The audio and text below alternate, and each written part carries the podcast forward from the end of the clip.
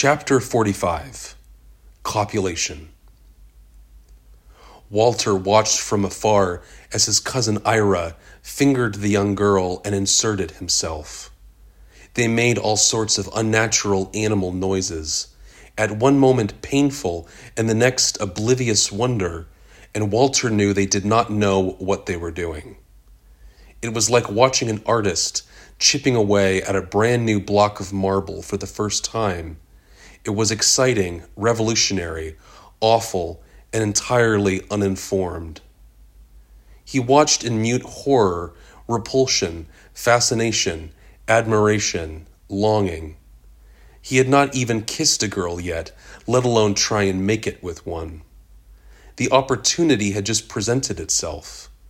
Maybe it was Ira's fearlessness that produced what was happening today. Maybe fearlessness and confidence were the same thing. He was hiding behind one of the more sizable Douglas fir trees and was stealthily peeking out his head.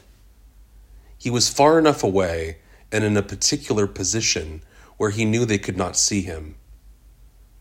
All three faced the ocean, and Ira and the girl were closest to the shore front.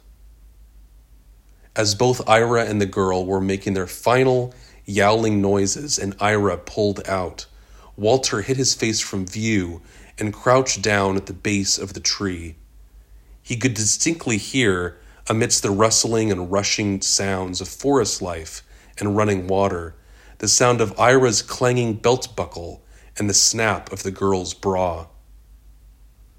Come on, he could hear Ira repeating, gradually becoming louder each time. Come on, come on, we gotta go. And joining his urgent pleas were the newfound sounds of her sniffling and harsh breathing. We gotta go, he said again. Our counselors are going to wonder where we are. With curiosity getting the better of him, Walter snuck his head out to see what was happening. The girl was on the ground, her skirt muddied, and Ira stood up and offered his hand. She was refusing it. We gotta go. You, you go. You go first. I, I, I, I need a minute.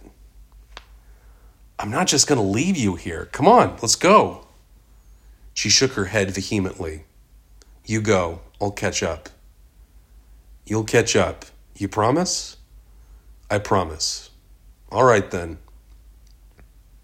Ira slowly turned his back on her and began taking the trail back to camp. When there was a safe enough distance between them, Walter snuck away and took the path back to camp. Some specific moments in a person's life were just too unbearably private. Sitting alone on the cold, crumbling earth, her eyes were on the tide.